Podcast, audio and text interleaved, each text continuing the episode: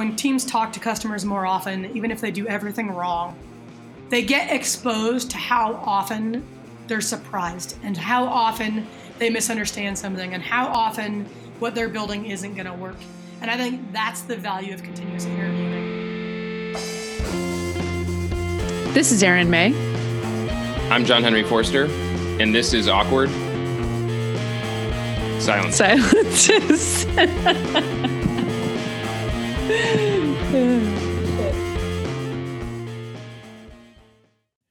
everyone, and welcome back to Awkward Silences. Today we have a special guest, Teresa Torres. She's a product discovery coach at Product Talk. That's producttalk.org. And today we're going to talk about continuous interviewing. So we know that most of you out there want to be talking to your customers more, and arguably no one knows more about how to actually do that than Teresa. So thanks so much for joining us. Ah, thanks for having me. JH is here too. I am also here. We talk about habitual and continuous research a lot. And so I'm super excited to see where that kind of overlaps with our own definition of it and, and where it diverges. Yeah, great. I'd love to hear what you're doing today too. We can kind of build on that. Perfect. Fantastic. So, Teresa, you have a really interesting background. We were talking a little bit before about your academic background, which bridges kind of HCI and psychology and linguistics and learning and organizational change. And you've worked in house at a variety of companies, and now you focus on product coaching. So, you know, you're bringing a lot of cool kinds of experience to bear and have been focused on this topic of continuous interviewing continuous discovery and delivery for a while. So we're going to talk about that. Um, just to start from kind of the beginning, what is continuous interviewing all about? What are we What are we trying to accomplish with this continuous interviewing stuff? Yeah, so I'll start with the continuous piece. So I think we've seen over the last 15, 20 years um, a, a, lot of growth in user experience design and user research. Um, but a lot of that growth has been fueled by a project mindset where when we start a project, we do some upfront research, and then over the course of the project, we reference that research. So it's this idea of research as a phase that happens at the beginning. Once we've kind of come up with personas or our fancy research decks, we then use that to go and make decisions. Um, I think what we're finding as we kind of move towards more of a continuous improvement mindset, both on the delivery and the discovery side, is that there's always questions that could benefit from customer feedback. And so it's really adopting more of a continuous mindset where instead of saying we're going to have a research phase at the beginning and then move on to doing, it's really stretching that research phase out to be continuous throughout mm-hmm. both discovery and development. Um, and that only works if, if we make our research activities smaller um, so that we can do them continuously rather than upfront.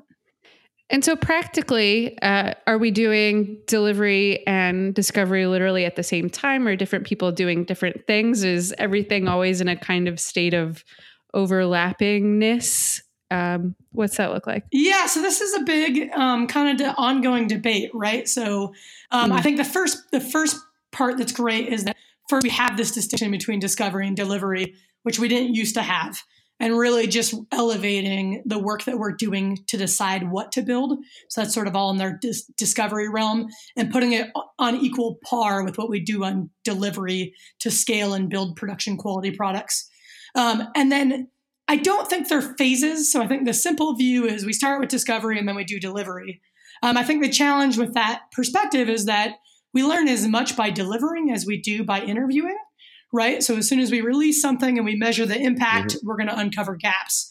And then that should be feeding back into the discovery process.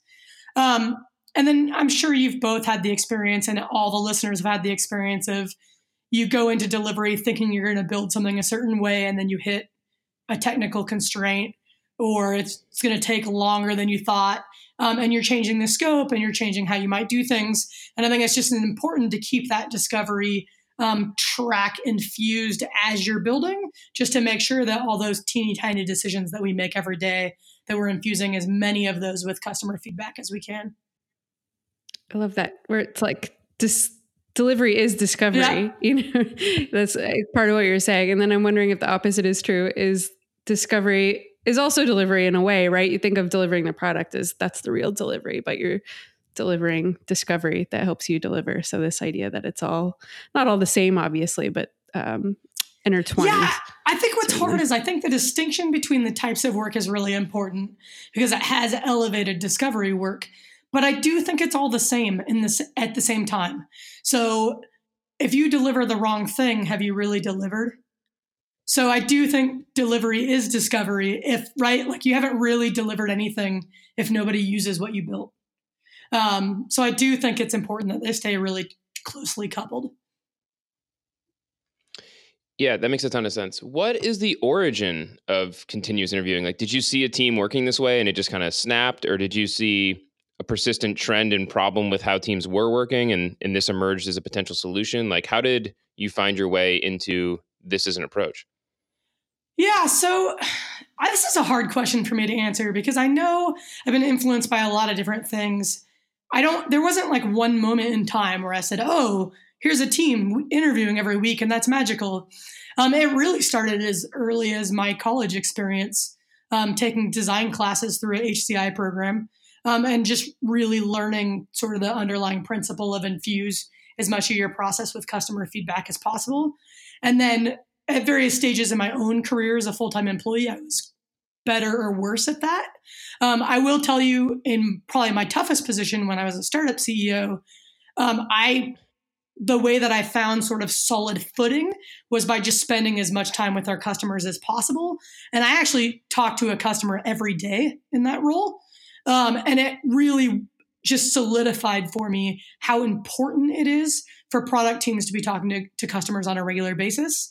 Um, so, sometime after that, that was in 2011, I just started talking publicly. I would say things like, like I was at Target one time and I was on a on a panel and I said, you know, if I worked at Target, I would talk to my customers every day because I can go to a Target store and find them easily. Um, yeah. And a lot of people thought I was crazy because that seems like too much.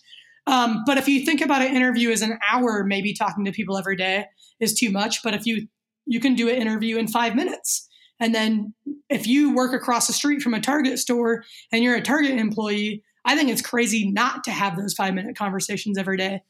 Um, and so it just kind of grew out of that. And I just started to realize, like, for a lot of teams, based on where they are, every day is probably terrifyingly scary. And um, every week felt like sca- the right amount of scary. Yeah. Nice.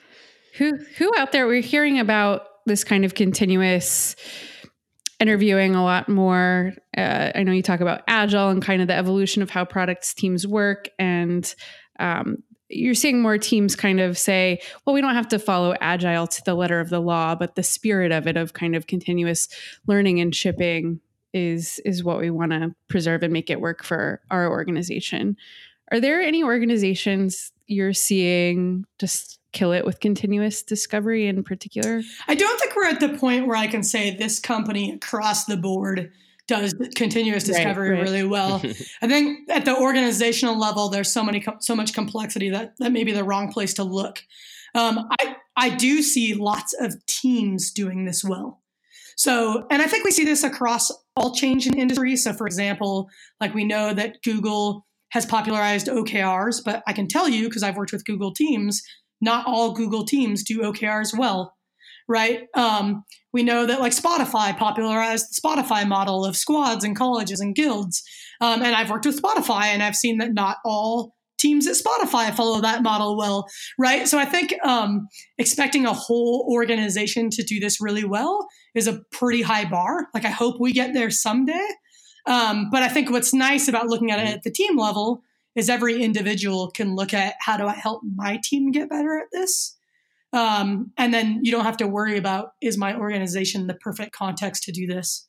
Because I don't think there is an organization that is the perfect context to do this. So that relates to my next question, which is, you know, who's a good fit for this? Is it everyone? If not, who's not? Um, you talked about how, you know, don't sort of let the confines of your organization restrict you from trying to make progress on continuous interviewing? Um, is there are some there's some sort of starter conditions that are good to have in place to get going? Yeah. So actually, Jeff, Goth, I think it was Jeff Gothelf just wrote an article about how not every project needs to be agile.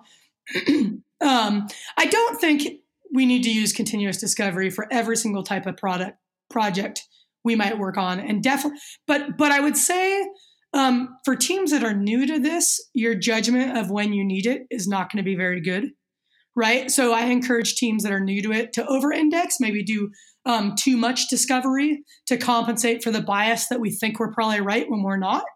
Um, but you know, if you're doing things like if you're if you're redesigning your reset password flow, and there's not a lot of risk in that initiative, I don't think you need to spend weeks doing a ton of discovery. I think the key is to look at like our goal with discovery, whether it's project based discovery or continuous discovery, is to try to mitigate the risk in building the wrong thing. And so, how much discovery mm-hmm. you're doing is a trade off between what could go wrong if this was the wrong thing to build and then how much how much discovery do we need to do based on how much risk there is and how much risk our organization is willing to, to stomach just to make sure i guess we level set for the listeners uh, the name continuous interviewing is pretty self-explanatory right like interviewing people often continuously uh, what does it actually like mean or look like though? Is it does that mean weekly? Does that vary team to team? Like, is there like a baseline definition that people should have in their head when they hear the words? Yes, I use the benchmark of interview a customer at least once a week. Um, I think, but I really do also in, like encourage a continuous mindset about this. If you're interviewing once a quarter, maybe focus on getting to once a month. If you're interviewing once a month, maybe try to do every other week. Mm-hmm. And even if you're interviewing every week, I would even push to can you interview a couple times a week? Um, the metric that I like to look at from an interviewing standpoint is can you reduce the cycle time between interviews? So um, people often say, like, I've talked to six customers, is that enough? I think the number of people you talk to is the wrong metric. Because for some things you can talk to one person and you get per- like if you have a, a glaring usability problem and the first person you interview helps identify that well you don't really need to talk to another person. You realize that like hey we labeled this thing wrong um, whereas other other things are more complex and you might need to talk to more people but i think this metric of reducing the cycle time between customer touch points is encourages the right behavior of how do we just talk to customers as frequently as possible and then um, what does it look like? It could be, a, a, you know, I really like to play with this idea of what is a customer interview. We tend to think about it as I need to ha- have a three page discussion guide and it's going to be an hour long and it's this really formal research activity. But I actually think we can do five minute customer interviews. It just depends on what we're trying to learn. Um, and that based on what you're trying to learn can dictate what's the length um, and volume of interviewing that you do. Yeah. So let's pretend I'm a I'm on a team and we're not doing any of this. Probably most organizations are doing some and probably most are not exactly where they want to be. But let's say, you know, we're starting from scratch and we we want to be talking to customers more um, you know, we could start from kind of learning objectives. Uh, that could bring us to that project mindset, mm-hmm. perhaps, mm-hmm. right? Too quickly. Um, or we could start from, you know, this goal of getting to the once a week or something in between. But how do I kind of marry this idea of there's this frequency component and this habit component? And then there's also this, well, what am I actually trying to learn? How do I combine any of that into a like, let's just get started? Yeah. So I think the place I would start is with the frequency is can you just talk to a customer every week? And I wouldn't even, I mean, what you talk to them about obviously matters, but what I have seen is that when teams talk to customers more often, even if they do everything wrong, they get exposed to how often they're surprised and how often they misunderstand something and how often what they're building isn't going to work. And i think that's the value of continuous interviewing is really just be reminding just being reminded on a regular basis that our customers will always know their world better than we possibly could. This feels like one where a team like hears this and they love the concept and it makes a lot of sense to them. Um, but then it's a question of like you almost make objections and stop yourself before you start of like well it won't we can't do this or we can't like what are the common objections that teams bring up as they start to like explore this and try to get into it? Yeah i think the biggest one i hear is i'm not allowed to talk to customers. I don't know how to find customers. It takes three weeks to recruit customers. So i think i really think the biggest barrier to continuous interviewing is getting somebody to talk to on a regular basis. Um, And so the very first thing I have teams do is I have them automate their recruiting process. And this is going to be really tailored to your organization, but I can give some examples. Um, for con- for consumer sites, it's really easy recruit from your product, right? So you've probably seen products do this where they pop up an interstitial offering some mm-hmm. sort of value in exchange for an interview. So it could be um, like I worked with a company, Snagajob. They're an hourly, they're a jo- job board for hourly workers. So they offered twenty dollars for a twenty minute interview. So when you went to their homepage, they popped up an interstitial, just said, "Hey, do you have twenty minutes for us? We'll pay you twenty dollars." Now, what's nice about that offer is twenty minutes is a small amount of time, and for an mm-hmm. hourly worker who's likely making minimum wage, $20 for 20 minutes is a high value. Um, enterprise companies can do this as well as long as um, they have people like if you're Salesforce and people work in your product all day every day, this type of recruiting will also work. $20 probably isn't going to cut it. In hmm. fact, I think for enterprise clients, cash is rarely the right reward. So you have to look at um, what's something valuable that you can offer. And it could be anything from inviting them to an invite only webinar. It could be giving them a discount on their subscription for a month. It could be giving them access to a premium helpline. You got to just think about like what is outsized value for the ask that you're asking for. Um, and then for companies that are like brand new and they don't have a product or just the nature of their service, they may not be able to recruit through their product. So there's other strategies. You can use your sales and account management teams to help you get in front of customers. You can set up customer advisory boards where you require that your participants um, participate in one-on-one interviews. Uh, so there's a lot of ways to do this, but I think the key, like the goal that I tell teams to shoot for, is you want to wake up on Monday morning, show up to work, and look at your calendar, and there's already an interview on it without you having to do anything. So that conducting an interview is the same as going to all the various staff meetings that you go to throughout the week. All right, a quick awkward interruption here. It's fun to talk about user research, but you know what's really fun is doing user research, and we want to help you with that. We want to help you so much that we have created a special place. It's called userinterviews.com slash awkward for you to get your first three participants free. We all know we should be talking to users more, so we went ahead and removed as many barriers as possible. It's going to be easy. It's going to be quick. You're going to love it. So get over there and check it out. And then when you're done with that, go on over to your favorite podcasting app and leave us a review, please. So, we're talking about interviewing existing customers. Do you ever extend this kind of ongoing continuous process to um, prospective users or people who look like your customers for for those kinds of research? Or yeah, definitely. So I, I use customer broadly. It could include current customers, potential customers, churned customers, obviously current customers are the easiest people to talk to um, churned customers are probably the hardest um, but i think all three groups provide unique value it feels like another objection i could imagine coming up is okay we've automated this recruiting i have a you know two interviews on the books for this week coming up but it's maybe not the right persona for the thing we're working on. And I, I, if I had known that we were going to be working on this project this week, I would have actually recruited a different profile from our user base. Like, is that something that comes up and like do should people worry about that or should they just have the conversation and worry about like fine tuning it later? Yeah, so yes and no. So I think when you first get started, get started, talk to anybody. Um, try kind of chip away at this a bit by bit. Obviously, in an ideal world, you're going to want to recruit like the Snagajob example where you can put an interstitial up. You can use a screener with that interstitial right? If you're asking your support teams to help you recruit somebody, you can give them screening questions. And if you automate your process in a way where you can decide on those questions on Monday and still have somebody on your calendar by Thursday, um, it gives you a little bit more of that week over week flexibility of who's the best type of person for me to talk to this week. Um, that's a little bit, that's obviously going to take a little sophistication in that automating the recruiting process. So I think step one is just get someone in the door every week. And if this week's conversation isn't the most optimal, know that you're going to do another one next week.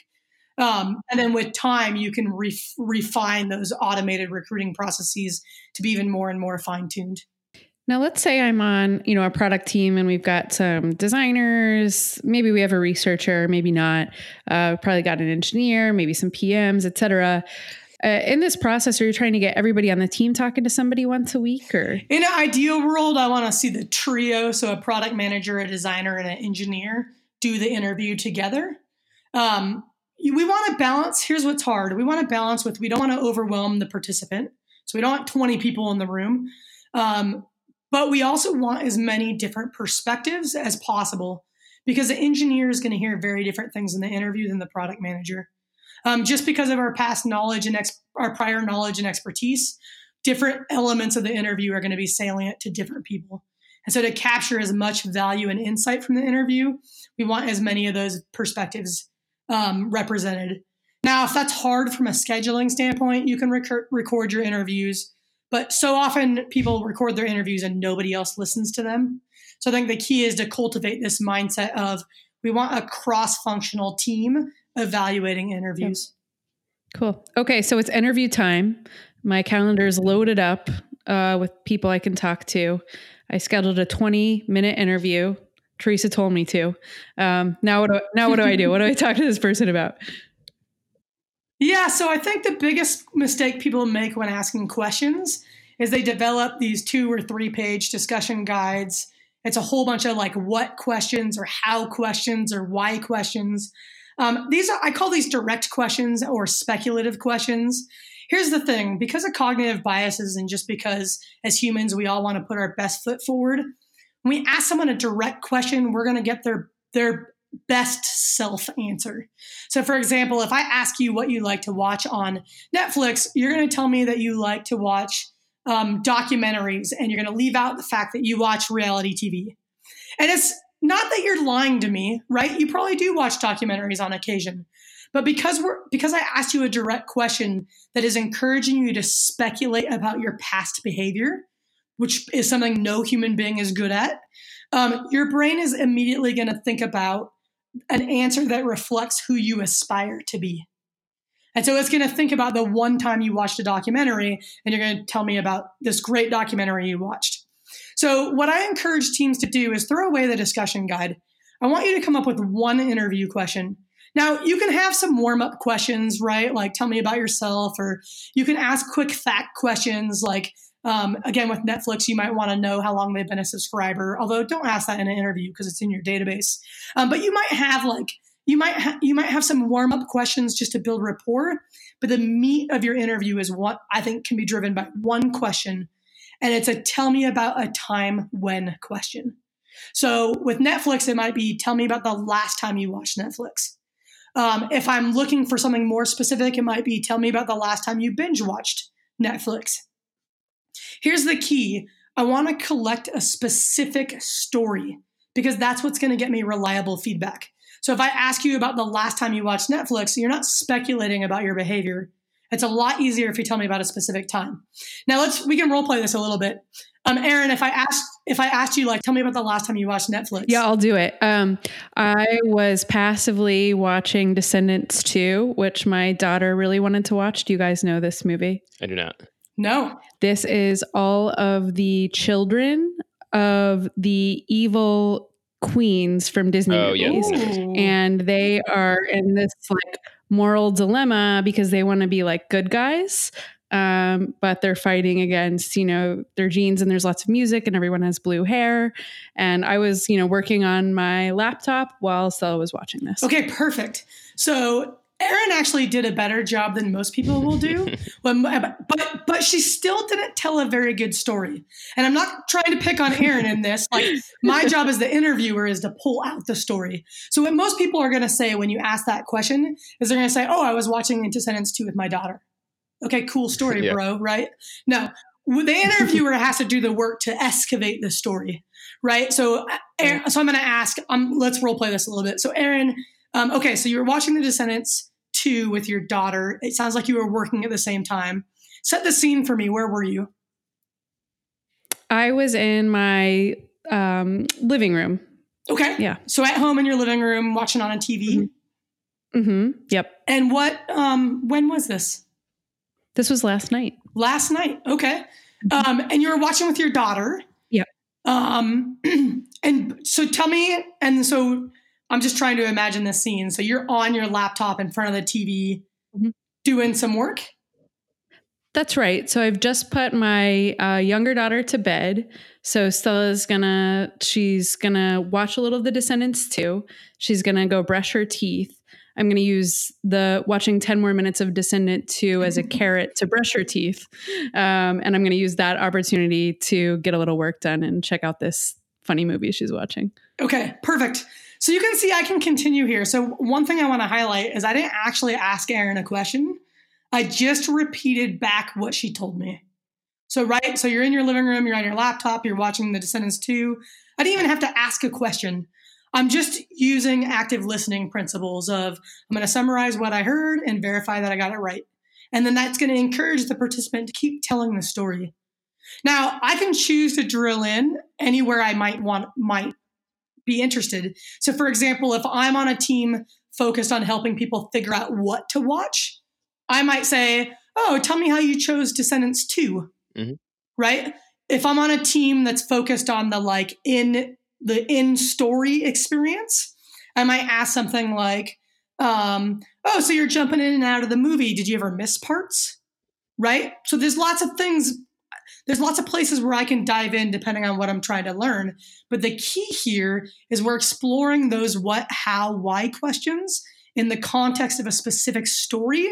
So you're not speculating about your behavior, you're answering those questions in the context of a specific instance and that's going to make them much more reliable.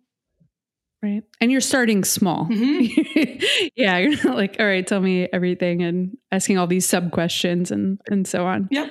Yeah. And then it's also feels a lot more like a conversation and it's right. going to build right. much better rapport. Um, and you're not like, here's the thing. If I ask you like, uh, if I ask you a why question, like, oh, why do you work while your daughter's watching TV? Like, we don't ask ourselves those questions. We just do things, right? And so you can come up with an answer to that question, but it's not necessarily reflective of your behavior. And that's the key in interviewing is, is staying out of this realm of speculation and trying to stay grounded in specific stories. I um I was role playing taking notes during that, by the way. I was, I was a part of that too. Yeah. Good at that. um, do you, do you let your uh, would be participants, your future participants, know what you want to know when you're booking them for these interviews? In other words, um, how much do you want to reveal or hide in terms of what you're trying to discover? You used examples of, you know, maybe I want to learn how you discover new content or how you X, Y, or Z. Um, what's the right level of kind of here's what we're trying to do you want to share with them? Yeah, so I think this is kind of a distinction between like, you want to share enough to make sure you're getting the right person in the room. So, for example, if you want to learn more about binge watching and you you, you want to make sure the person has at least binge watched before, so that would be a screener question. You would probably want to ask them maybe something like, What's the most number of episodes you've watched in a single sitting? Um, what's hard about that, again, is you might get an ideal answer and their answer may not be very reliable.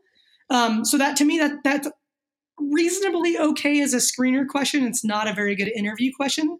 So the distinction, distinction there is the screener question is, am I getting the right person in the room? but an interview question would be treating that answer as if it was a fact. So if in my screener you told me the most episodes you've watched is four, I don't want to now go make decisions based on the fact that a bunch of people told me they watched four episodes in one day. Um, I probably want to look at my database for that answer, right? Um, so I think I don't know that I would tell them like I'm going to ask you to tell me about the last time you watched Netflix because um, I don't I don't really want them like crafting their story before they arrive. Because again, that's when that sort of best self is going to start to come out. And I want the real messy story. Um, but I would think about what are the right screener questions to ask to make sure I am talking to someone that's relevant to what I need to learn. Just to get a like a baseline understanding, when you are having people automate this and, and make it a you know recurring habit and cut down on the cycle time between conversations, are you always using it for this kind of discovery type probing, or will you have teams who take advantage of this the time scheduled for like a usability session, or do you or do you do those separate? Like, is that a different type of thing, or can that fit into this too? Uh, it can fit into it as well, but I always encourage teams to do a dis- like a, a generative discovery interview every week. And if you're also doing a prototype test in that interview, that's fine. But so in this example, I would still start with tell me about the last time you watched Netflix. I would get you to tell me a story, and then I would test the prototype in the context of that story. So instead of giving you like a made up mm-hmm. canned task, I would say, okay, now imagine that it was last night you're watching Descendants 2 with your daughter and this and you had this instead. Walk me through what would have changed in this specific instance. Okay. Yep. That makes sense. And you've talked a lot about like lowering the barrier to entry here and, and doing quicker sessions, even 20 minutes, whatever it may be. How do you deal with the mm-hmm. fact that different people um, you know, or kind of give different types of responses. Some people are, you know, one word answers, and other people once you get them going, we'll tell a story for 10 minutes. Um, like, how do you make the best use of time when people are kind of going on and on when you ask them to, you know, recount a specific story? Yeah, so I think that, well, first of all, very few people are going to go on and on. I mean, I know there are those people out there that exist, but especially in an interview context, to like, we have this expectation that conversation is 50 50. You say something, I say something. So if all you're doing is asking a question, you're going to get a short answer. And that's where this sort of excavating the story comes out. Um, there are going to be times where people tell a part of the story that's just not that relevant to you. We saw that a little bit with Erin, right? She went off and started getting excited about Descendants 2, which she sold me on it. Like, now I want to go see that movie. But that's not what I was trying to learn, right? Um, so the key is um, you never want to inter- interrupt your interview participant. And even if what they're telling you is totally irrelevant, they're telling you it because they care about it. And if they care about it, you need to care about it.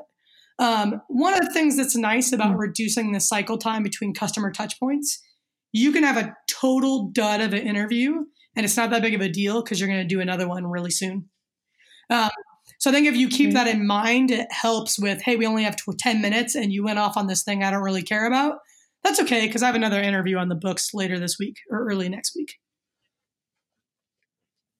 Yeah, awesome do you encourage teams to like right size their schedule or cadence here around maybe their other like product development, you know, frameworks or, or processes they're using? So if they're doing two week sprints, does that change how you approach this at all? Or like, do you, you know what I mean? Do you try to get them into some sort of like harmonious lockstep or this is its own thing and you know how you make tickets and schedule them is a is its own thing and they and they can be separate yeah i don't get too caught up on the delivery rituals of this because I feel like they're so unique to each team. Like I don't you know, this is where I think agile has gone off the rails a little bit and it's not the agile mindset, it's the ad, like scrum ceremonies and we're forgetting the retrospective where we're supposed to change the process to better meet our team's needs, right? So like really according to the agile mindset, no two teams should be doing the same thing because right? Because we're yeah, continuously yeah. improving the way that we work.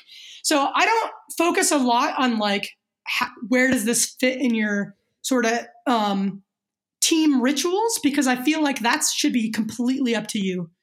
Um, I, I do like to see like if you're only talking about delivery in your daily stand-ups um, you're probably overemphasizing delivery like discovery what you're learning in discovery should show up somewhere I do think like what you're learning in discovery fits at the start of a sprint planning meeting pretty well. Um, so I don't, I'm not suggesting that they're totally divorced and that you shouldn't be thinking about this. I just feel like it's so custom. It should be so custom to each team. I don't really like to give guidelines around it other than do it continuously. And so you started to talk about this, but what do you do with this data, right? This qualitative data after a week, after a month, after a year. Um, you probably are working on shipping different things throughout those time periods. Maybe you're on a squad or, you know, one of many teams within your larger team, within your larger company. Who knows? To your point, every team is different.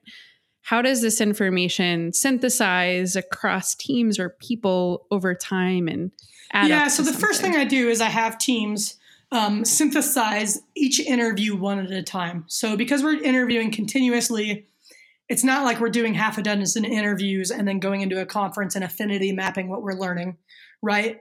We, we have to be doing ongoing synthesis. So the way that I teach that is I have them, I have teams do a one page interview snapshot. It's just meant to be a visual depiction of what did we learn in this interview. Um, and then that snapshot becomes a ref, like almost your index. So a lot of the teams that I work with, some of them literally print these out and put them in a binder in their workspace so that when they have a question that comes up, they can flip through all their past interview snapshots and look at like how often are we hearing this? What are the interviews we need to go back and revisit? Who do we want to talk to to learn more? And it just it's a way to make your research really um, accessible and easily referenceable. And so most teams are doing some combination of some physical artifacts around this, but also a digital version that they can tag and search. Um, so that's the first piece, and that's like that document is what's what did everything we hear and learn in this interview and then um, i think about interviewing as a way to discover opportunities. So customer needs pain points desires wants and you're capturing those directly on your interview snapshot.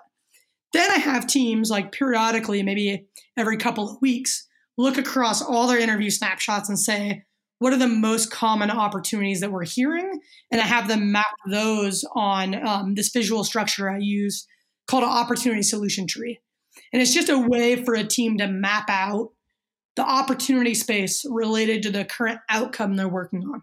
So, for example, if uh, again, we'll run with the Netflix example, if I'm trying to in, um, increase the minutes watched, if that's if I'm a consumer team focused on getting subscribers to watch more, I would look for all the opportunities across my interviews that if we addressed them would drive that outcome and then they're mapping that on their opportunity solution tree.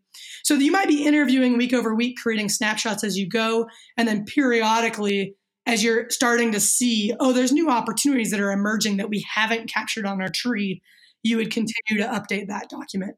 And then that becomes sort of your your living roadmap of here's where we are, here's what we could do, here's where we're going. Nice. Just to backtrack for a second, you mentioned when you put together that document after an interview, you mentioned making it visual. Mm-hmm. And I always think of the artifact that comes out of an interview as like a long rambling set of notes in like a Google Doc. Um, what about it like makes it visual or like what I guess what does that actually look like? I'm, I'm, having trouble picturing it. Yeah, so I think the key for it to be visual is a couple reasons. One is when we visualize things, it's easy for easier for us to remember them, and then two, the goal of the snapshot is to be an index to our research. So if you're not going to read a full page as a good index. So there's a few ways we do this. Um, I always like to encourage teams put photos of who they interviewed if they can, right? So if you're in the healthcare space and you're talking about really sensitive topics, you're probably anonymizing your snapshot. Mm-hmm, mm-hmm. Um, but if you're Facebook, you probably can put a photo of your consumer on your. Um, and then different companies have different policies about um, personal identifying information. So of course you have to follow those policies. Um, but you can use um, their company logo, or if they talk about their favorite movie, you can include a cover of that movie. Um, but the big piece that makes it visual is when you collect a story, you can actually draw that story. So if you're familiar with like customer journey mapping or experience mapping, you can draw out the flow of the story. And doing that, one helps you really understand the story, but it's also then a very nice, quick visual reference and then if you look at those drawings across lots of stories, it helps you to start to see patterns across what sound like very distinct stories, but all share a common structure. Cool. That's awesome. I wish I could draw. You know what? I have this wish a lot. yeah. So here's my comment on drawing. Like I draw like a kindergartner. I think I think when we we talk about the mm-hmm. drawing as synthesis, it doesn't really matter what your drawings look like. Like your goal is not to create a piece of art. Your goal is your drawing to think.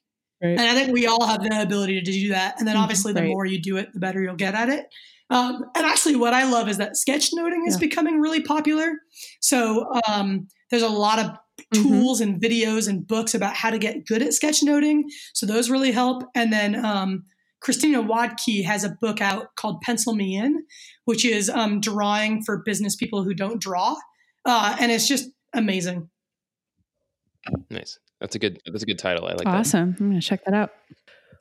What questions do you get the most in your um, the classes that you teach? That um, yeah, that you're constantly answering. What are you tired of saying over and over again?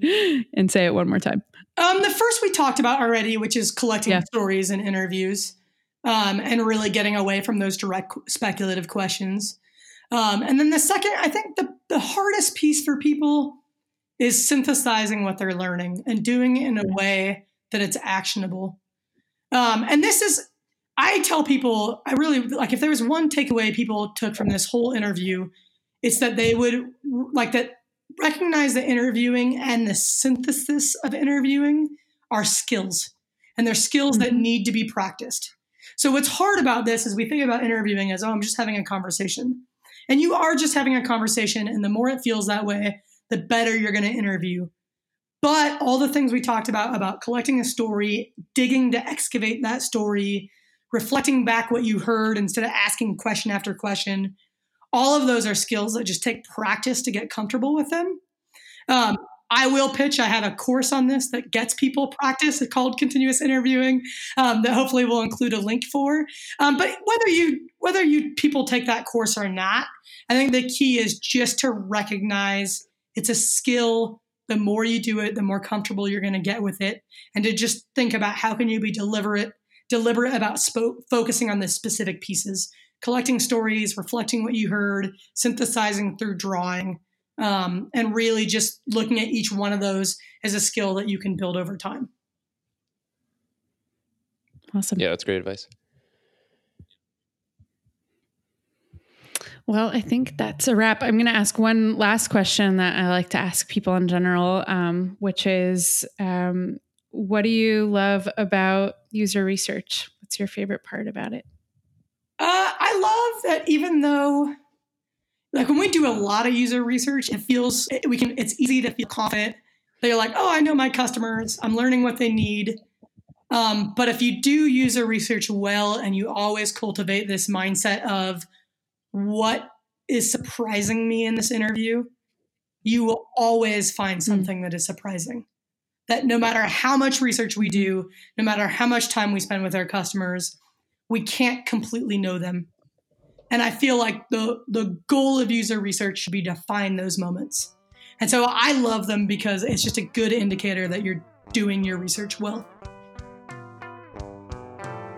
Thanks for listening to Awkward Silences, brought to you by User Interviews.